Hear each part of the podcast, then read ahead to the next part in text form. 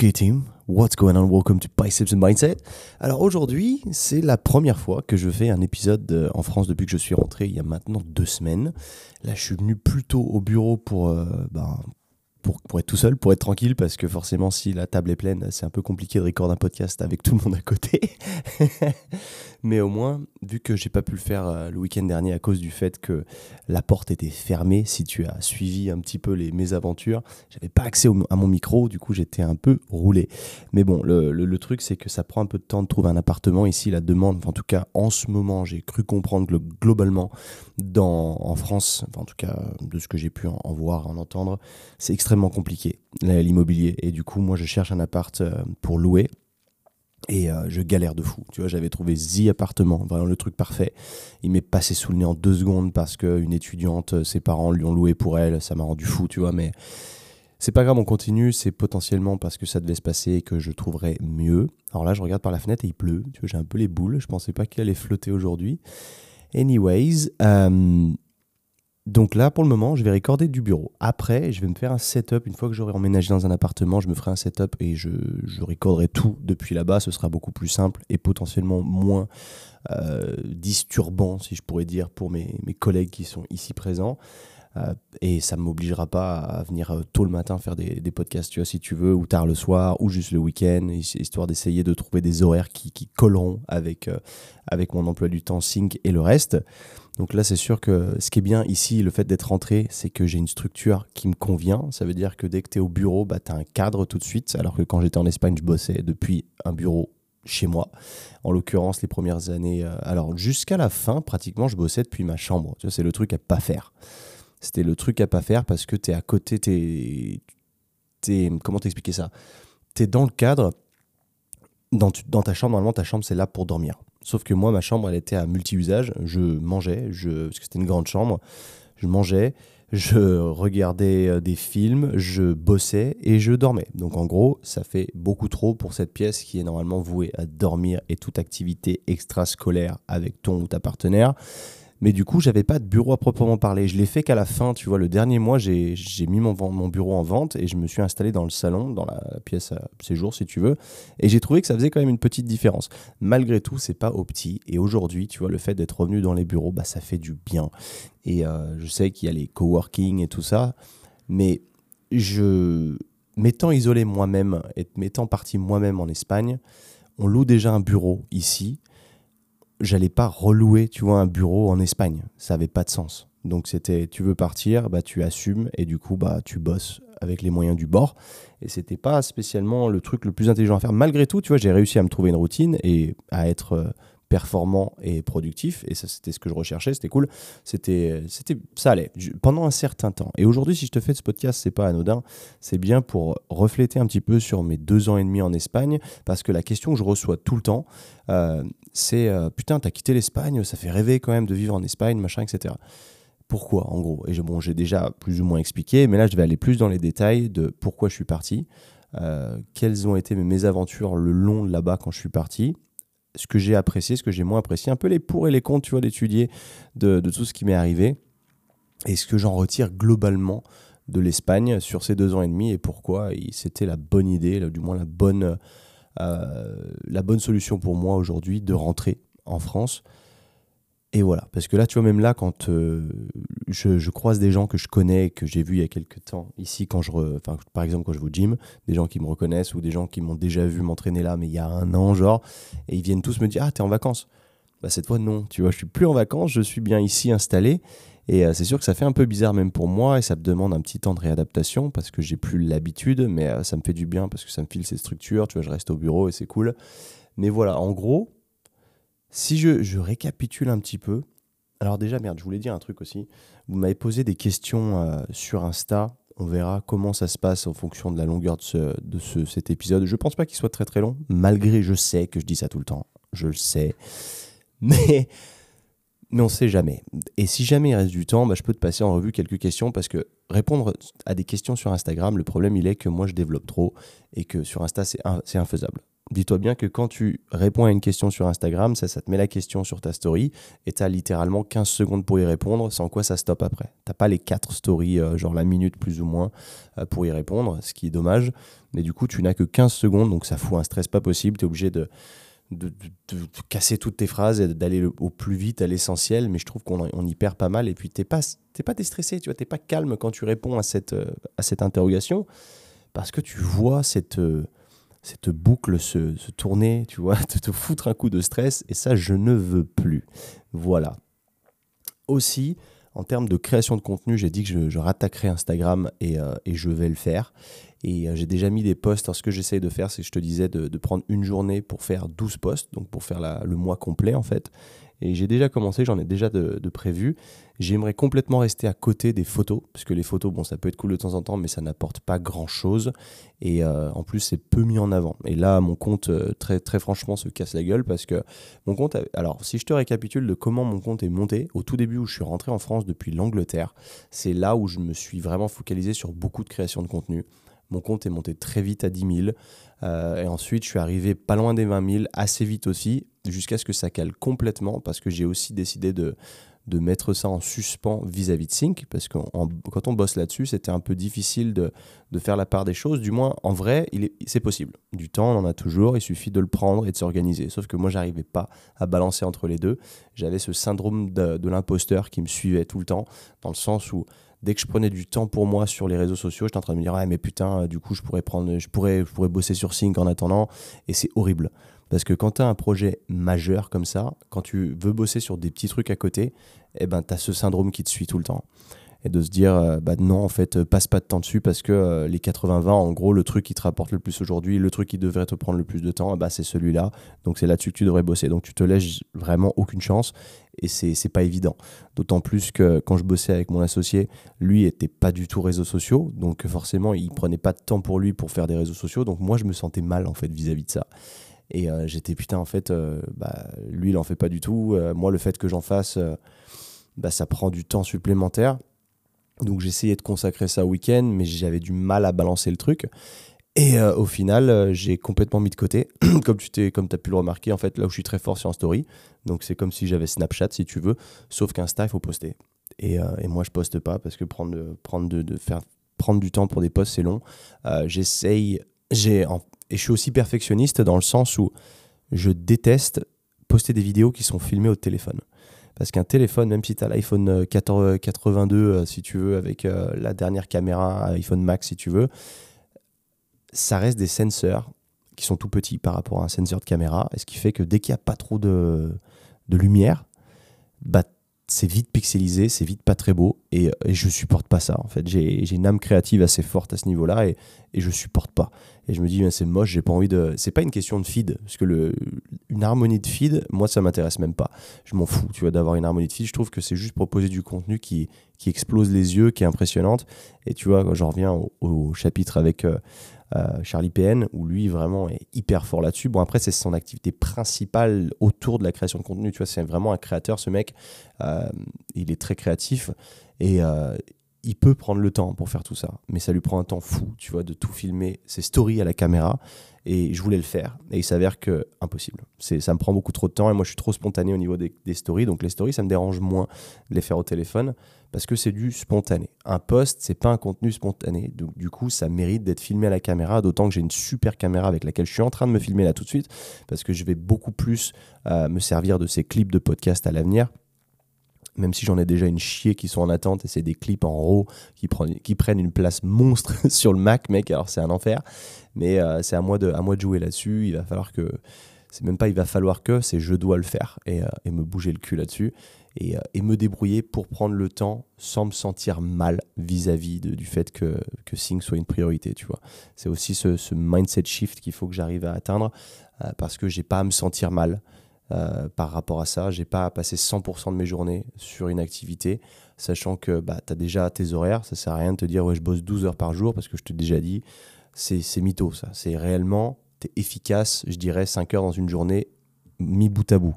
Mais les mecs qui te disent je bosse 10-15 heures par jour, encore une fois, pour moi c'est une illusion, c'est un, un, bullshit entrepreneurial euh, qui te. Voilà, bref. C'est pas, je suis pas là pour débattre de ça non plus. et puis c'est un avis complètement subjectif et, personnel. Mais donc de là, c'est à moi de, rebalancer du contenu là-dessus. Mais récemment, alors il y a aussi le fait, tu vois, as ta caméra, forcément, tu veux l'amener au gym. Je vais te dire quels sont les freins là. Une caméra, ça prend de la place. Un téléphone, tu le poses sur un bout de trépied, ça filme en deux secondes, c'est cool. Certes, mais c'est moche. Donc je me sers de ces clips en story et ça suffit amplement. Tu vois, hier j'ai fait une perf, euh, j'ai fait 115 x 6 au bench, ce qui m'était jamais arrivé. Je m'étais dit je poste, poste pas. À la fois poster ça, quel est vraiment l'intérêt, quelle est la valeur ajoutée? Bon, certes, c'est vrai que la Playbook Academy c'est pour les performances. Dans le fond, je devrais peut-être poster. En fait, c'est pas si con que ça. Mais le fait que ce soit filmé au téléphone fait trop amateur et c'est pour moi c'est pas beau. Autant j'avais filmé et posté euh, ma perf aux 100 kg pendant le NFL Combine où j'avais fait 11 reps. Et euh, je l'ai posté parce que je l'ai filmé différemment. Et euh, je l'avais filmé avec le portrait, avec une forte lumière naturelle. Ce qui fait que ça rendait pas trop dégueu. Alors que là, quand tu es dans un gym standard, t'as pas vraiment de lumière naturelle, c'est très artificiel et du coup ça sature très vite. Et si t'as pas une cam, c'est mort, c'est mort. Sauf que là, il y a différents facteurs. Bon, ta caméra elle est grosse, il faut la mettre en place. Euh, moi, je veux filmer en portrait. Va foutre ta caméra en portrait sur un, trépied. C'est extrêmement compliqué parce que ça tient pas, parce que ta caméra elle est lourde. Donc tu te mets pendant une demi-heure, euh, enfin tu, en gros tu niques ton temps de, de, au gym. Et ça, je supporte pas non plus.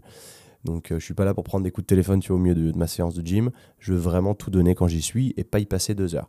Et, et du coup, pas plus tard qu'hier soir, mec, en, cherchant des petits accessoires, parce que je me suis dit, je vais racheter un, un trépied tant qu'à faire, parce que j'ai un trépied Gorilla de cette Joby euh, qui se tord dans tous les sens. Alors, sur le principe, c'est pas mal, sauf que dès que tu le mets en, portrait, ça devient très chiant.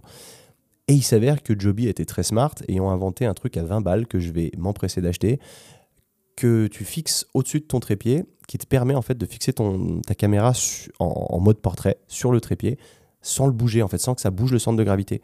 Donc en fait, ta, ta caméra elle est posée sur le trépied, donc dans l'axe, mais en portrait. Elle n'a pas besoin d'être déportée, tu vois. Et ça, bah, ça va être un game changer. Juste ça, déjà, ça va me changer le game.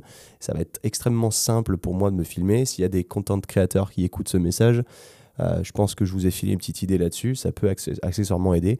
Parce que tout filmer en, en paysage pour après mettre en portrait, bah, en paysage, tu vas devoir mettre va te filmer d'un peu plus loin et potentiellement tu n'auras pas le même rendu en termes de bokeh, tu vois, de profondeur de champ euh, que tu aimerais si tu filmais directement en portrait. Parce qu'en portrait, tu peux aller plus près.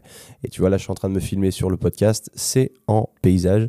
Je suis toujours en train de me poser la question si, je ferais, si, si, ça vaut le coup de poster tout ça sur YouTube, si les gens kiffent du coup me voir en même temps, ça peut le faire accessoirement. Je sais qu'Eric le fait pas mal. Euh, est-ce que ça vaut le coup? Je ne sais pas. Mais il faut simplement que je m'organise un peu mieux en termes de structure pour tout balancer. Et c'est vraiment pas facile parce que quand tu as un seul focus, c'est en soi la solution la plus smart, je dirais, qui te permet du coup de te dire bah, j'ai que ça vraiment à focaliser. Donc euh, j'ai pas à me sentir mal sur quoi que ce soit. C'est je remplis mes tâches, je fais mon truc. Euh, je me focus sur quoi? Ma croissance, ma structure, mes réparations, etc. Très cool. Sauf que dès que bah, tu sors un peu de ce champ-là et que moi j'avais pris la décision, en fait, si tu veux, quand on a créé Sync avec mon pote, euh, j'étais coach, tu vois, et le fait de plus coacher du tout, ça me manquait. Et je m'étais dit, je vais créer un service en ligne au moins qui me permettra de rester connecté avec la sphère du fitness parce que bah, ça reste une passion et c'est cool. Et j'y passe très peu de temps sur euh, tout ce qui est Playbook Academy. Euh, mais c'est quand même là.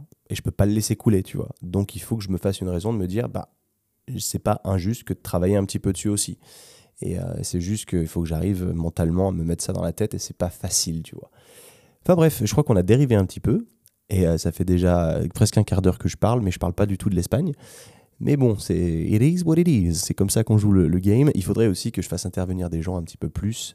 Euh, il y a mon ami José Crustacé, voilà monsieur, avec qui j'ai pu reconnecter. Ça fait plaisir et on va sûrement faire des épisodes ensemble, d'autant que lui aimerait lancer son podcast aussi.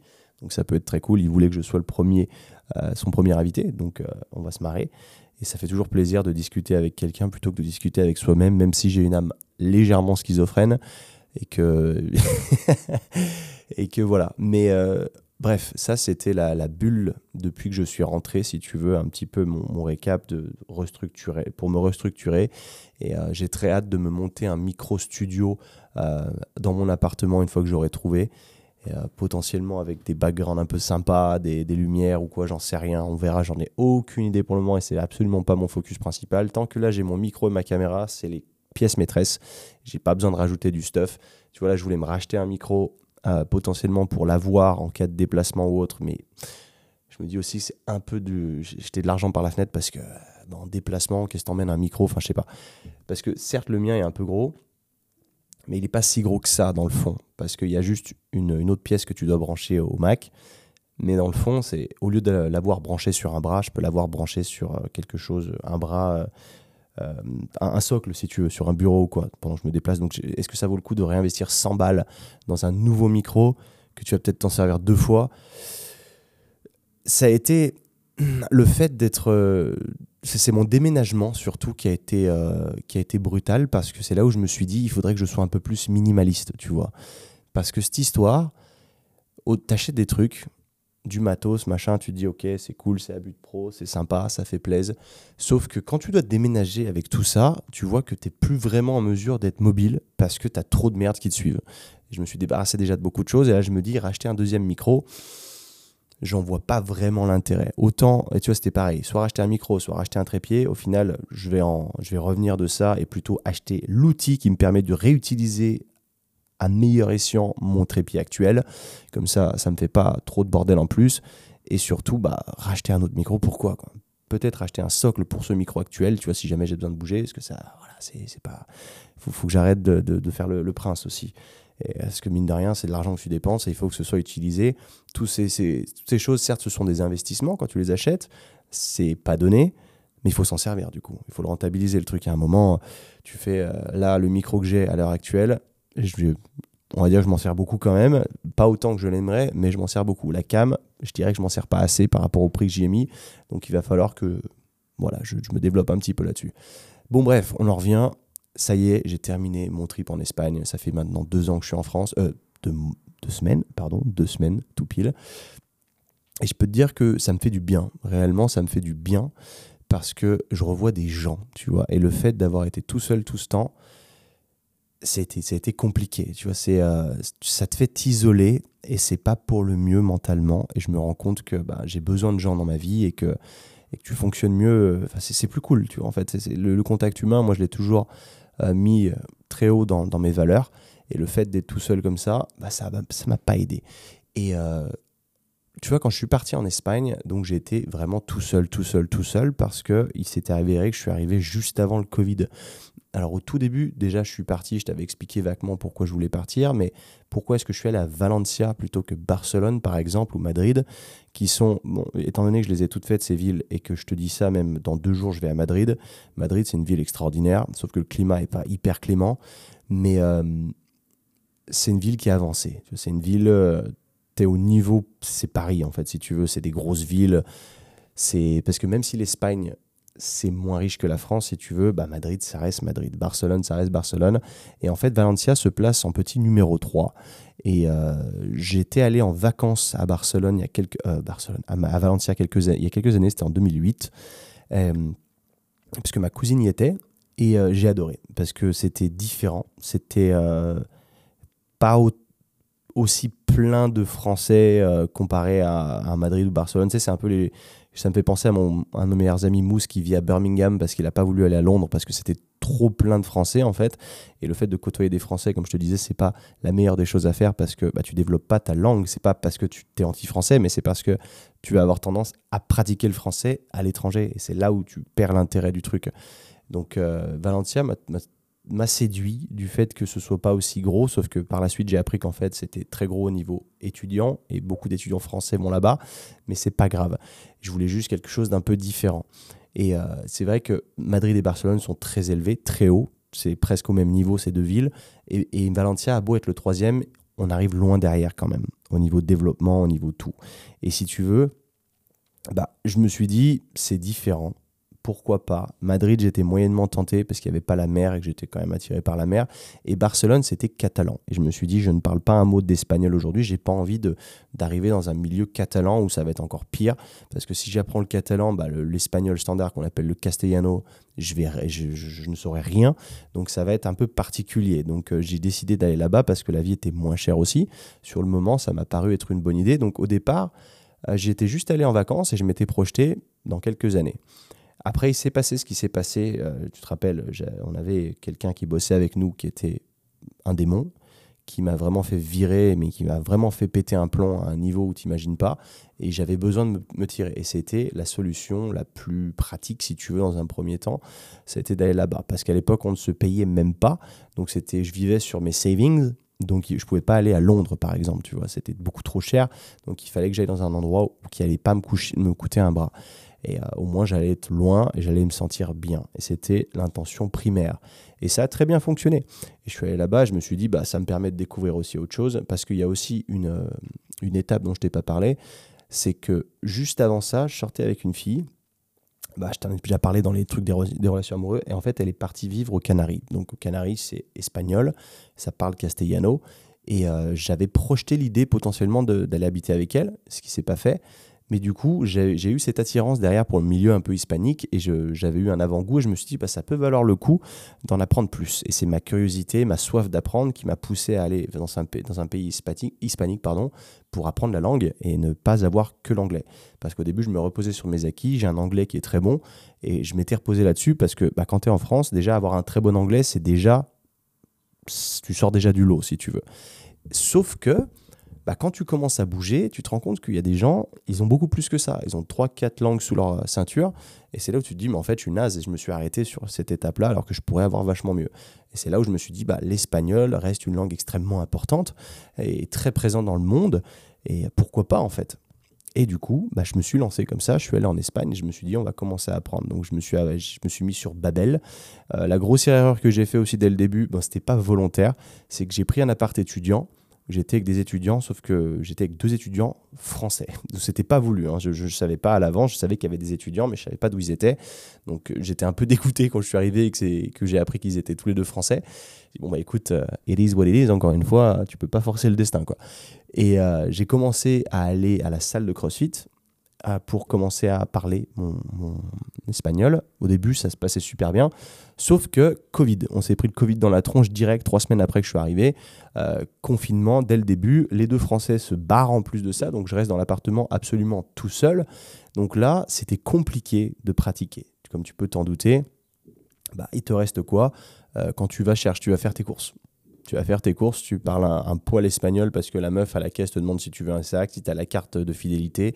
Donc en fait, enfin tu t'élabores pas vraiment. Mais, mais, voilà, tu parles un petit peu et c'est le minimum syndical, je dirais. Mais après ça, bah, tu fais tes cours Babel tous les jours, que j'ai fait religieusement pendant, pendant presque les deux, deux ans et demi, quasiment. Et je suis allé, parce qu'après j'ai arrêté, au bout d'un moment, je, je voyais plus trop l'utilité. Mais euh, je m'en suis servi pendant très très longtemps et c'est ce qui m'a vraiment appris l'espagnol. Je discutais un peu avec quelques filles sur Instagram, histoire de, voilà, pousser un peu le vice et parler, pratiquer un peu la langue mais ça s'est arrêté là. Donc c'était déjà compliqué à ce niveau-là. Et euh, le premier contre qui a, qui intervenu, ça a été la flip du Covid, qui a été. Euh, je dis pas que c'est une mauvaise chose. Je sais qu'en France, on est un peu un peuple de rebelles. Donc euh, dès qu'il y a eu les normes de, de, confinement, tout ça, tout le monde avait envie de sortir, tout le monde ne respectait rien. Et je, comprends parce que je suis français moi aussi et c'est dans nos, je crois que c'est dans nos gènes. Hein. on n'aime pas trop ce genre de truc. Sauf qu'en Espagne, eux pour eux c'est une, c'est religieux. Tu vois, tu déconnes pas avec tout ça. Et euh, bah, évidemment, je suis un Français au milieu de tout ça. Moi, j'ai envie de sortir et je me rends compte que c'est vraiment impossible qu'ils pratiquent une, une politique de peur, que la police est dans la rue à mettre des amendes aux gens qui sortent. Donc c'est juste impossible. Et ça, ça a été pendant longtemps et c'était très très chiant parce que malgré tout ça, dès qu'on a commencé à pouvoir sortir un petit peu de chez nous, eh ben, tu te c'était les flics mettaient des amendes si tu n'avais pas ton masque dans la rue. Euh, les personnes âgées t'engueulaient dans la rue si tu portais pas ton masque, malgré que tu sois dans des zones extérieures. Je vais à la plage en plus, hein, donc t'imagines à quel point c'est c'est aéré donc ça me gonflait, tu vois. Je me suis dit, putain, j'aime pas ça, en fait. Mais tu, tu peux rien dire parce qu'ils sont comme ça. Ils ont cette flip euh, vraiment de. C'est incroyable, ils ont mis le, le, Covid comme vraiment une maladie mortelle. Enfin, ça a été. Moi, ça me fait halluciner au début parce que je croyais vraiment que, au départ que c'était quelque chose où il fallait vraiment pas déconner. Après, plus le temps passe, plus tu te rends compte que bon, c'est pas si pire que ça non plus.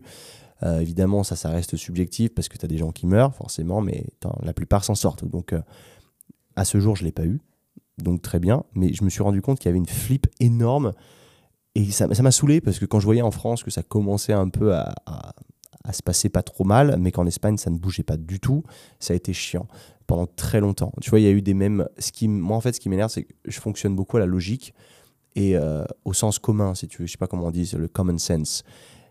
Et le truc, c'est que ce sont des choses qui sont subjectives et c'est aussi lié à ton intelligence.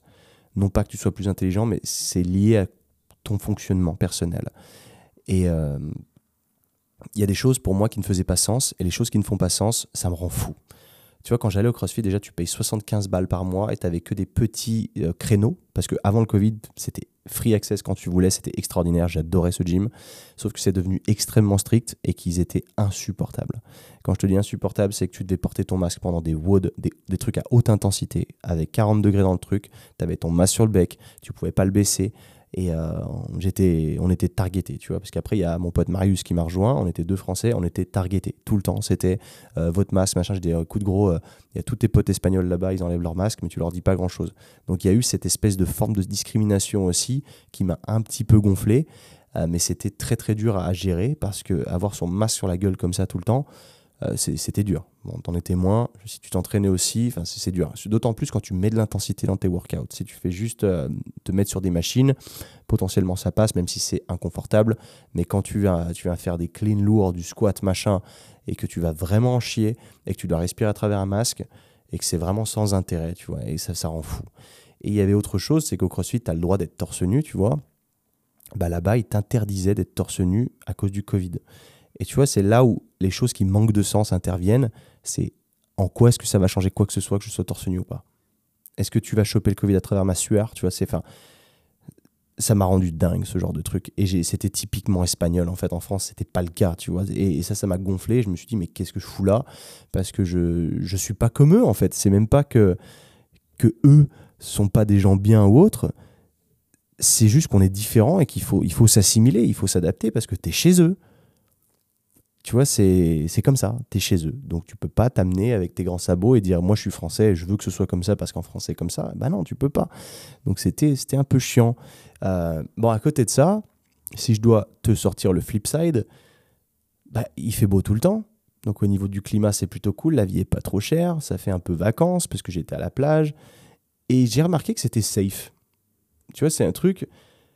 En France, je trouve que c'est pas safe pour le coup, quand ma copine avait fait son stage intensif d'apprentissage de français à Montpellier, elle m'appelait des fois le soir parce qu'elle se faisait suivre. Et c'est des trucs que tu retrouves pas en Espagne. En tout cas, de ce que j'ai pu voir, évidemment, il doit y avoir des cas isolés, des, euh, exceptions si tu veux, mais Valencia est une ville extrêmement safe. Et euh, malgré le fait que quand j'étais à la plage, j'habitais à 100 mètres des Gitans. Quand je te dis à 100 mètres des Gitans, c'était à 100 mètres des Gitans. C'était vraiment à une rue près, c'était Bagdad derrière, et c'était des Gitans, et ça faisait flipper. Je me suis pas fait emmerder une seule fois. À la fin, je garais ma Tesla là-bas. Il s'est jamais rien passé sur cette Tesla. Enfin, si tu te dis que, au final, enfin, je sais pas pourquoi, mais c'est quand même safe. Et, euh, et, ça fait du bien. Parce qu'en France, je trouve que c'est pas safe. Et que tu passes des fois juste mon frère qui a 22 ans, qui rentre tout seul le soir euh, à 4 heures du mat après aller en boîte, bah, ça m'angoisse. Parce que je sais qu'il doit passer un putain de long parc pour, euh, pour, pour euh, rentrer entre la ville et, là où on habite. Et ça m'angoisse parce qu'il s'est déjà passé des trucs là-bas. Il y a déjà eu des meurtres, il y a déjà eu des, des, des assaults, tu vois, des agressions, ce genre de trucs. Et moi, ça m'angoisse. Et pourtant, on n'est qu'à Chambéry, tu vois. Et ça, ça me fait chier parce que je me dis que la France, elle n'est pas safe par rapport à l'Espagne. Alors que l'Espagne, tu te dis, c'est un pays moins cher, moins riche. Potentiellement, ce serait plus dangereux. Bon, ça n'a aucune logique ce que je suis en train de te dire parce que je vois pas la relation, mais voici quelque part. Mais pourtant, c'est pas le cas. C'est absolument pas le cas. Donc ça, ça m'a déçu. Euh, ça m'a déçu de la France, si tu veux. Donc c'était quelque chose que je trouvais vraiment bien de là-bas. Et que en rentrant ici, c'est un des premiers trucs que j'ai remarqué tout de suite. C'est le manque de, safe. Où tu, tu vois, là, tu vois, j'arrivais au gym en France où ça siffle les meufs dans le gym. Tu te dis, mais non, mais. tu en es où? On est où? En Espagne, j'ai jamais vu ça arriver. Par contre, je te dis ça, mais les Espagnols euh, sont quand même des crèves la dalle auprès des, des, femmes. Ils n'ont pas la même approche. Ils les sifflent pas de loin, machin, comme tu peux voir en France. Par contre, ils sont extrêmement bourrins sur l'approche. C'est irrespectueux au possible, mais euh, c'est pas la même chose. C'est pas la même approche et c'est C'est plus, ils vont aller directement parler à la, personne, mais ils vont, le, ils vont pas la lâcher en fait. Ils vont pas la laisser partir. Tu vas vouloir partir, ils vont te retenir. Ça, c'est pas cool, mais ça va pas te siffler de loin. Euh, mademoiselle, bon, j'exagère peut-être un petit peu, mais, euh, mais j'ai pas vu de ça en tout cas là-bas. Et c'est appréciable, quelque part, c'est appréciable. Et ce qui est encore plus appréciable, c'est que quand tu es en Espagne et que du coup, euh, tu, tu dates des filles et qu'elles voient que tu es civilisé, bah du coup, ça passe mieux. Mais, mais voilà, ça c'était déjà une, une approche, enfin un truc qui, qui m'avait marqué, parce que j'ai fait deux ans presque, non, un an et demi à la plage, à côté des Gitans, comme je te disais. Et en fait, ce qui m'a fait partir de là-bas, à t'y méprendre, c'est pas les Gitans, c'est la police parce que la police m'arrêtait parce que j'avais une Tesla dans un quartier défavorisé en fait. Parce que j'habitais dans un quartier du coup bah, qui était pas hyper cher, mais moi ça m'allait, m'en foutais. Mais du coup, euh, bah, j'avais une belle voiture, donc je devais, je devais dealer de la drogue en fait si tu veux. Et j'en avais marre de me faire fouiller la caisse et tout ça. Et, c'était un peu chiant. Du coup, je me suis barré, je suis allé en centre-ville à la place. Mais euh, ça a été, euh, ouais, c'était, chiant. Et, mais bon, tu sentais aussi il y a eu un truc qui. Je m'en suis pas rendu compte au début parce que j'étais omnubilé par euh, déjà cet aspect liberté et le climat. Mais en fait, la route que je faisais tous les jours pour aller jusqu'au gym, c'était le tiers-monde, mec. Je crois que j'en avais déjà parlé, mais c'était vraiment le tiers-monde. C'est des rues qui sont sales, qui puent. Euh, les gens font du bruit, ça crie, ça, les chiens aboient. Ça fait du bruit, c'est quand même. Je sais pas si je peux dire arriéré, mais j'ai trouvé ça hyper chiant et, c'est pas cool. Et du coup, je m'en suis aperçu après, tu vois, c'est au bout d'un moment où tu, tu réalises parce qu'au début, tu es dans ton lifestyle, tu es content au début parce que c'est nouveau, et après, tu t'y habitues et tu te fais plus attention. Mais en fait, quand tu après tu, tu fais un pas de recul et que tu, examines la situation, tu te rends compte qu'en fait, c'est vraiment dégueulasse et que qu'est-ce que tu fous là? Que Chambéry, c'est Chambéry, mais c'est 14 fois plus propre et clean et moderne. Et tu te dis, mais en fait, qu'est-ce que, pourquoi je suis venu là? Pour payer moins cher et avoir le soleil toute l'année, oui, certes, mais mec, tu, je vais pas vivre dans le tiers-monde, quoi, faut, arrêter. Et, euh, et, ça, ça a été aussi quelque chose qui m'a frappé, qui a fait que je suis parti après en centre-ville en plus de ça. Autre chose de plus important qui m'a vraiment frappé pour le coup là-bas, c'est que je me suis retrouvé tout seul, comme je te disais. Le seul cercle plus ou moins que j'avais. Alors, quand tu es dans plus de ça, euh, dans l'environnement de, la création de contenu et que tu veux rencontrer des gens dans ta niche, collab, faire des trucs cool, bah tu peux pas. Parce que déjà, eux, ils parlent que espagnol. Donc eux, c'est leur marché, le, enfin le marché, c'est le, marché espagnol. Même si moi, j'ai décidé de me placer sur le marché français quand je suis rentré de Londres parce que j'ai, je, ne savais pas trop comment me projeter et j'ai fait tout mon contenu en français du jour au lendemain alors qu'avant c'était que en anglais. Et je me demande toujours si c'était la bonne idée, mais moi je trouve que c'est, ça va. Hein. mais de toute façon, il n'y aura jamais de et si j'avais fait si à la place, et qu'est-ce qui se serait passé? Et si, et si, avec des si, ça vaut zéro. On refait le monde, ça marche pas. Euh, mais du coup, eux, enfin toi, tu es sur son marché français, eux, ils sont sur son marché espagnol. Donc en fait, mes réseaux sociaux ne, se sont pas développés d'un poil en deux ans et demi.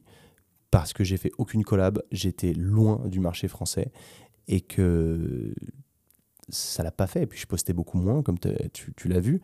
Donc en fait, ça s'est pas développé du tout.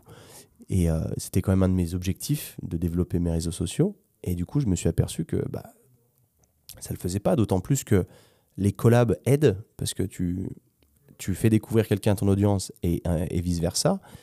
Et ça marche bien, tu vois. Et c'est comme ça que tu, tu, tu, sors un peu du lot. Et tu vois, je vois bien qu'il y a pas mal de gens qui me connaissent via les podcasts avec des invités. Ouais, je t'ai connu grâce au podcast avec un tel, avec un tel, avec un tel. Bah, c'est ça, il faut faire des collabs, tu vois, c'est pas anodin. Et le fait de m'être isolé là-bas, ça n'a pas fonctionné du tout parce qu'il y avait personne, du coup, vu que c'est pas une grosse ville, c'est pas, comme je te dis encore une fois, c'est pas Madrid ou Barcelone, bah, je me suis retrouvé tout seul dans la création de contenu. C'était absolument pas le but. Euh, et euh, comment? Euh, Merde, qu'est-ce que je voulais dire? Ah, j'ai perdu mon truc. En gros, tu as un network qui est hyper manquant.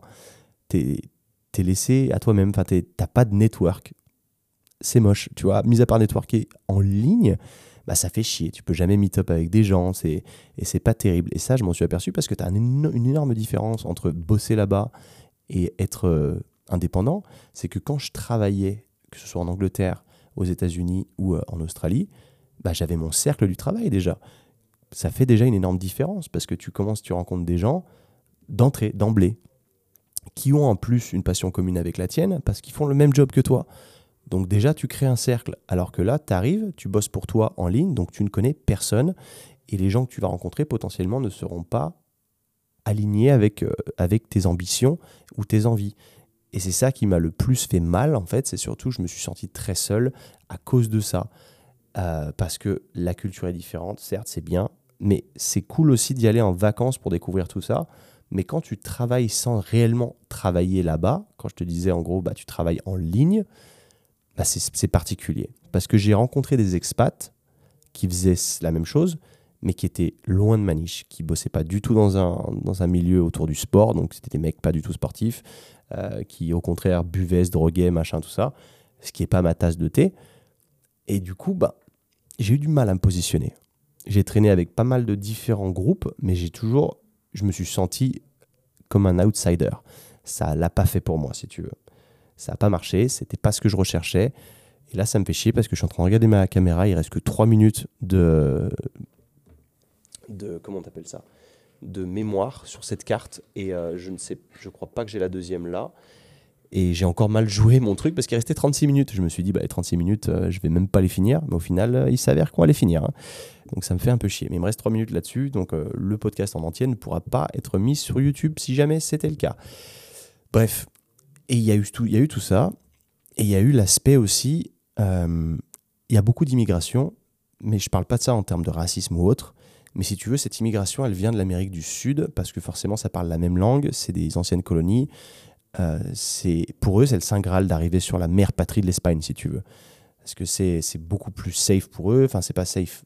Enfin, parfois, c'est des pays qui, où c'est un peu la guerre, tu vois, Venezuela et compagnie. Euh, ils viennent en se disant, je vais pouvoir me trouver un petit job et gagner vachement mieux ma vie qu'au Venezuela, potentiellement, même si c'est 1000 euros par mois. Et je vais pouvoir vraiment me la couler douce. Et en fait, je me suis aperçu que beaucoup de gens, c'est comme ça. Et du coup, ben, j'arrivais pas à connecter parce que ça manquait d'ambition. Et, c'était le point de, en gros, il n'y a pas de pression quand tu es là-bas, parce que tu n'arrives pas à t'inspirer des gens autour de toi. Et ça, c'est trop dur, parce que tu as l'impression, non pas d'être la personne la plus intelligente de, la, de la pièce, comme on dit, il faut jamais être la personne la plus intelligente quand dans un groupe, parce que tu n'apprends rien. Et c'était la sensation que j'avais. J'aime pas dire ça parce que ça fait genre le mec euh, arrogance plus plus, il se place au-dessus des autres. C'est pas le cas. C'est juste que je, sentais que euh, je me débrouillais mieux que tout le monde enfin, dans, cet environnement-là. C'est que j'avais limite honte de me pointer en Tesla, tu vois. Et pourtant, ça veut pas dire que tu es riche quand tu as une Tesla, mais c'était tellement hors du commun pour eux que eux t'admirent, mais moi, je trouvais que j'étais encore à 10% de mon, potentiel. Et du coup, ça me faisait chier parce que ça me, ça me draguait vers le bas, si tu veux. Ça me tirait vers le bas parce qu'il n'y a pas cette pression constante d'amélioration, de faire mieux. Le seul truc que tu as, c'est au sport où tu vois des gens qui ont du gros niveau en sport et du coup ça te tire vers le haut. Mais dans le business, c'était impossible à trouver. Et j'ai galéré là-dessus et ça a été très compliqué parce que ma structure personnelle, petit à petit, elle s'est délabrée. Et j'avais une structure de fou au début où vraiment je me levais super tôt, méditation le matin, machin, après des blocs de travail, ça fonctionnait super bien. La dernière année, j'ai repris le foot américain, les entraînements se finissaient à 23h, j'étais pas chez moi avant minuit, le temps de se doucher, de manger, etc. T'es complètement décalé, se lever tôt, c'est plus, c'est plus possible. Donc tu es dégommé, ça, ça fonctionne mal, tu plus aussi productif qu'avant, et petit à petit, tu t'en rends compte. Et tu as des signaux extérieurs qui arrivent aussi, qui te le rappellent. Et c'est là où tu te dis, merde, j'ai vraiment déconné. Et c'est aussi la plus grosse raison qui a fait que j'ai senti que j'avais besoin de me remettre dans les rails. Parce que cette vie de digital nomade, elle demande une discipline énorme. Sauf que je ne suis pas réellement un digital nomade. Je ne vis pas de mes réseaux sociaux aujourd'hui. Je vis d'une compagnie qu'on a co-créée euh, qui est ici en France. Donc j'ai besoin aussi d'être là. J'ai besoin d'être là parce que la team s'agrandit et il n'y a pas de. Si je, manque tout en fait, je manque toutes, euh, toutes les news. Je, tu peux pas avoir tout le monde au bureau et toi seul away, tu vois. Tu peux avoir des startups où es vraiment tout le monde est away, donc tout le monde. Euh, enfin, les meetings se font que en ligne, sauf que quand tu as tout le monde dans les bureaux et toi tu es tout seul ailleurs, bah, tu vas vite te sentir déconnecté. Et moi, ça a été mon plus grand, ma plus grosse déception, c'est que me sentir déconnecté avec une marque que j'ai créée, tu vois. Et là, j'étais là, en fait, il y a vraiment une couille, il faut que je rentre parce que c'est plus possible, je me reconnais plus à ce niveau-là. Il faut que je ramène du mordant parce que c'est pas qui je suis aujourd'hui et je ne peux pas rester dans ce milieu-là, si tu veux. C'est pas ce que je recherche, tout est lent. Et quand je te parlais de l'immigration, ils sont lents en fait ces gens parce que eux, ils ont vécu, ils sont au max. Ils ont ils ont réussi leur vie de leur point de vue parce qu'ils ont quitté la misère pour arriver là. Ils ont leur petit job.